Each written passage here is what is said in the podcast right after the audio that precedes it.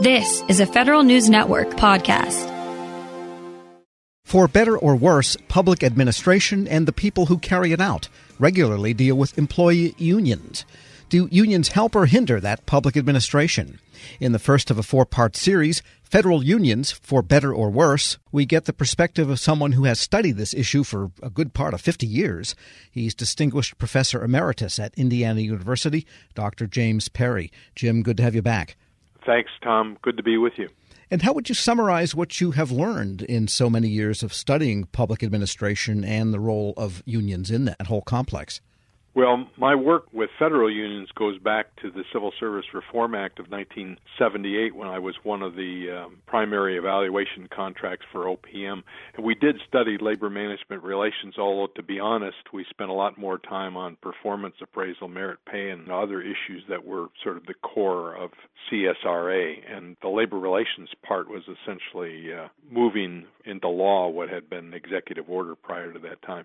One of the things I've learned, I think, is that the quality of labor management relations depends fundamentally on the nature of the legal and regulatory process, the, what I refer to as institutional arrangements.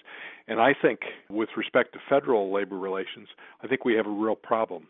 I believe that we are ultimately interested in trying to achieve collaboration between labor and management, but I don't see the institutional arrangements, particularly the idea of dueling executive orders when we move from Democrat presidents to Republican presidents and back again, as functional for developing the quality of labor management relations that we would seek in a high functioning public service. Sure, in many ways, it's like someone with one foot in boiling oil and the other foot on dry ice. And on average, they're doing fine, but in fact, it's really not a great situation.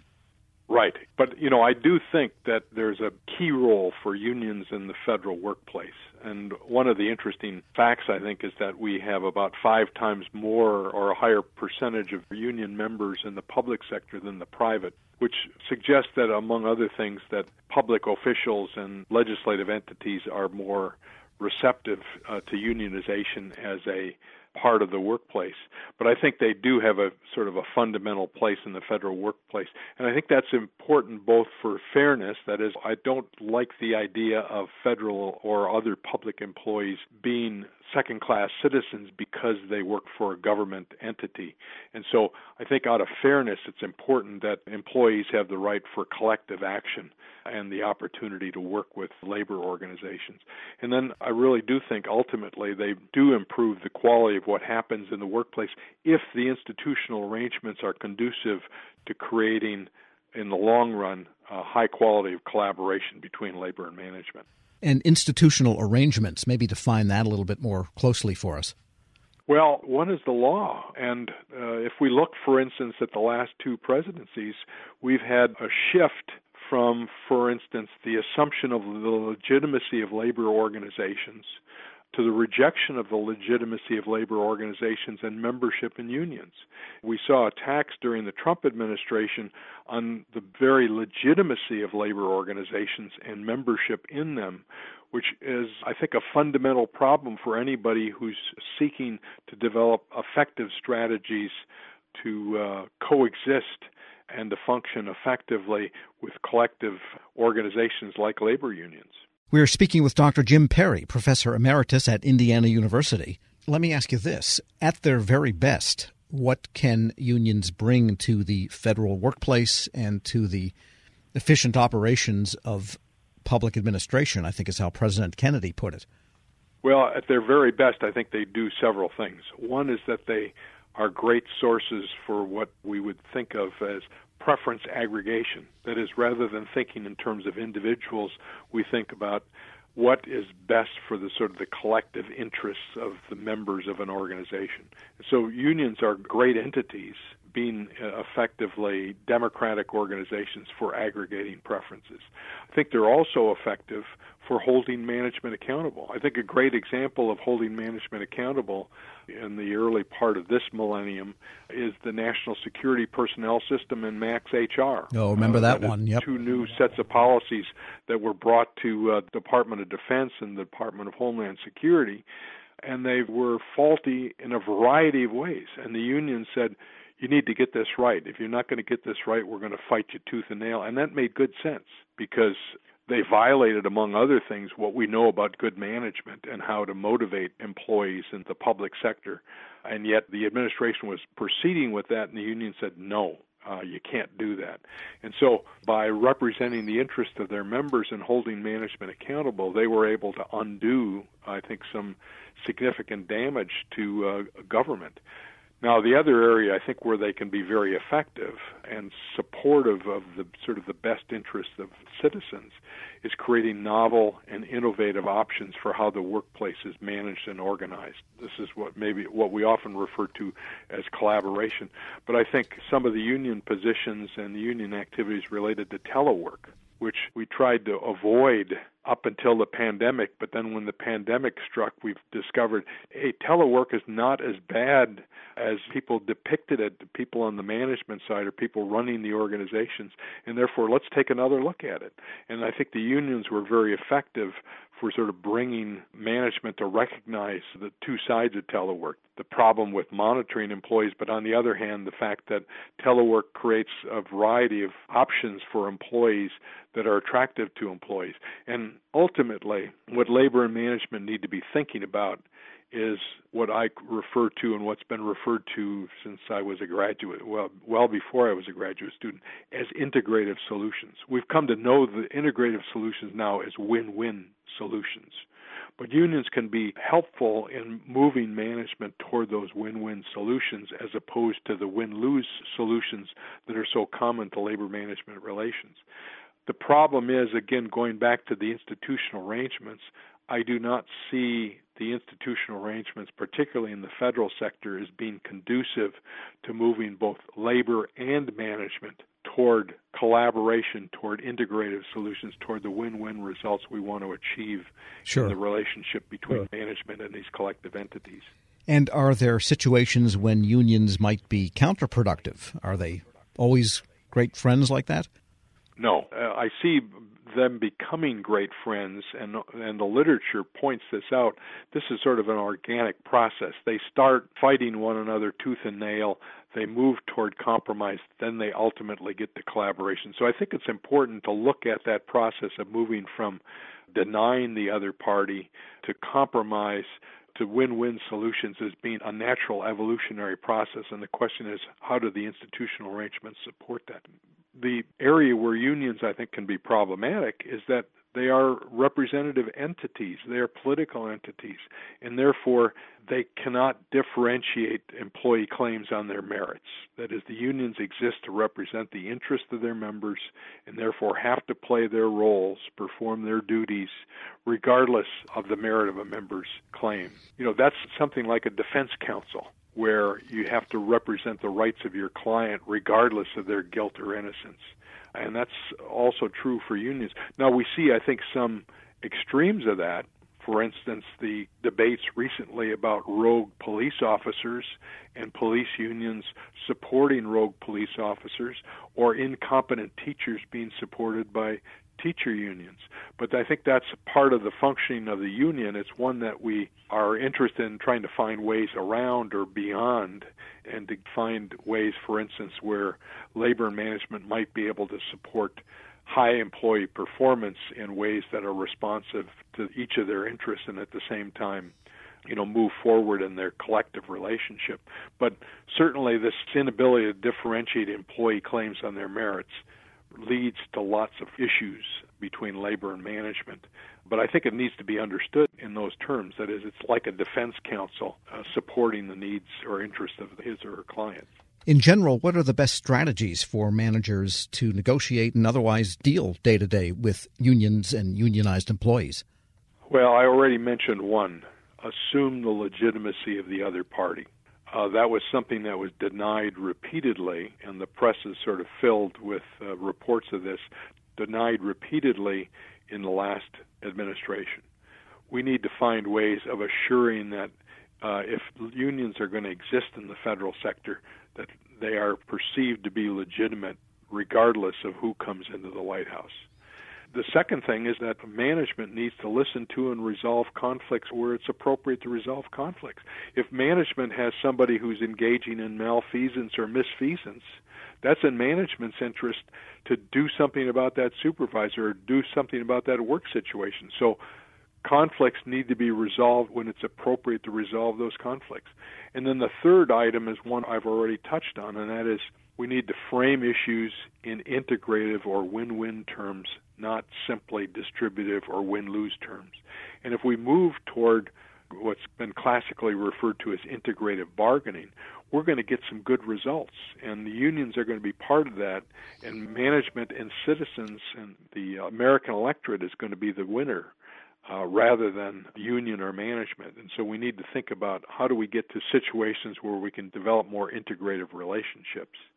And I know uh, uh, people like uh, Bob Tobias uh, have written recently about the importance of collaboration. He and I are in uh, agreement on that. And you know, Bob is I think one of the great union leaders, uh, not only in the federal sector but globally. And he has insights about that. But we disagree about how we get there. And we don't get there simply by claiming that we need to collaborate. We have to get there organically as a part of an evolution of the relationship between labor and management under a suitable set of institutional arrangements that is laws and regulations that get us to uh, integrative solutions for the public. Dr. James Perry is professor emeritus at Indiana University. Thanks so much for joining me. Hey, thanks, Tom. Great to be with you. We'll post this in all of our interviews in my series, Federal Unions, for Better or Worse, at federalnewsnetwork.com slash Federal Drive. Subscribe to the Federal Drive at Podcast One or wherever you get your shows. Welcome to the Lessons in Leadership podcast. I'm your host, Shane Canfield, CEO of WEPA. I'm thrilled today to be joined by Rick Wade, Senior Vice President of Strategic Alliances and Outreach at the U.S. Chamber of Commerce. Previously, Rick was a senior advisor and deputy chief of staff to Secretary of Commerce Gary Locke. He worked closely with the Obama administration, and he also worked with Commerce's Economic Development Administration to foster regional economic development in distressed areas and with the Minority Business Development Agency to create jobs through the growth of minority owned businesses. He received a BS from the University of South Carolina and an MPA from Harvard University. Rick, welcome and thanks so much for joining me. And thank you so much for having me. Look forward to the conversation. Rick, in today's environment, leaders have had to adapt and find new ways to lead with transparency and empathy. But can you tell us a bit about how you've adapted your leadership style? You know, this past year has, clearly uh, presented some unique challenges that uh, certainly me, uh, or I as a leader, uh, have had to adapt uh, you think about a pandemic, for example, that has uh, placed us in probably one of the most challenging circumstances is sort of lead in a virtual world now. I've not been in my office uh, for nearly a year. And, and the idea that we don't have the human interaction, uh, which I think is very important when you think about the I- empathy that is a, a, very important value of leadership. So trying to lead from a virtual uh, environment, Shane, and be empathetic and be sensitive to the needs of others has presented terribly difficult challenge. One of the other defining uh, moments, I think, in our time uh, that has dictated uh, a change in leadership, if you will, uh, was the murder of George Floyd. I think it created a whole different consciousness uh, in America and certainly within me uh, about the importance of being empathetic in, in, in the way I lead, to be inclusive, to be to, to lead in a way in which you're very sensitive to the impact of your decisions uh, on those on others uh, across our community. So it certainly has been a challenging year uh, to adapt, uh, but I'm happy to say that uh, I'm still here and we're moving forward. Perfect. Throughout your career, what have been some pivotal moments or lessons learned that have shaped the leader that you are today?